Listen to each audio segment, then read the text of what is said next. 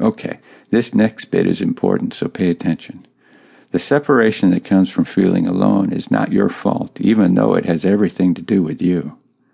The isolation of who you feel you are, your ideas, that which you want, and that which wants you, is but a dust in the wind of something greater.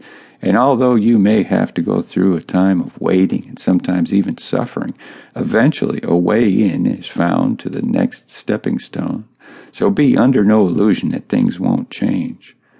Your time in the desert is the time best spent in the silence of your own heart for it is there that you will discover yourself and all that you mean to the love that takes care of you and guides you even though you might not see it and feel the absence most acutely.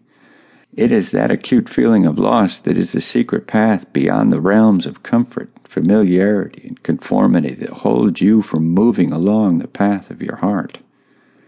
There are many traps that can hold you within their embrace until all you seek is but a fading memory to leave you stranded upon some shore, crying out to the big sky your abandonment and aloneness.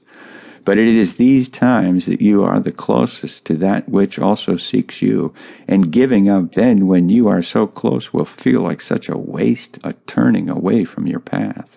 Yet even this can be a part of the way in, for in the turning another chance can present itself to bring good fortune.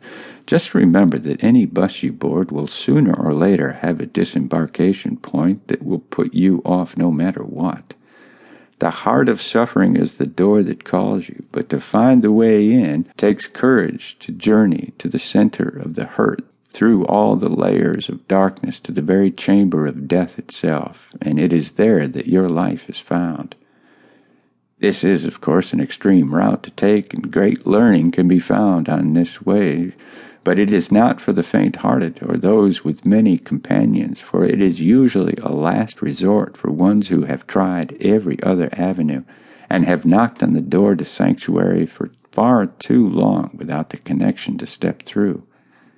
The easiest way in is to find the Master and ask for his knowledge, and through a gentle unfolding and practice of his gifts, surrender to find what you have been searching for, that has been inside you all the time and waiting for you to come home.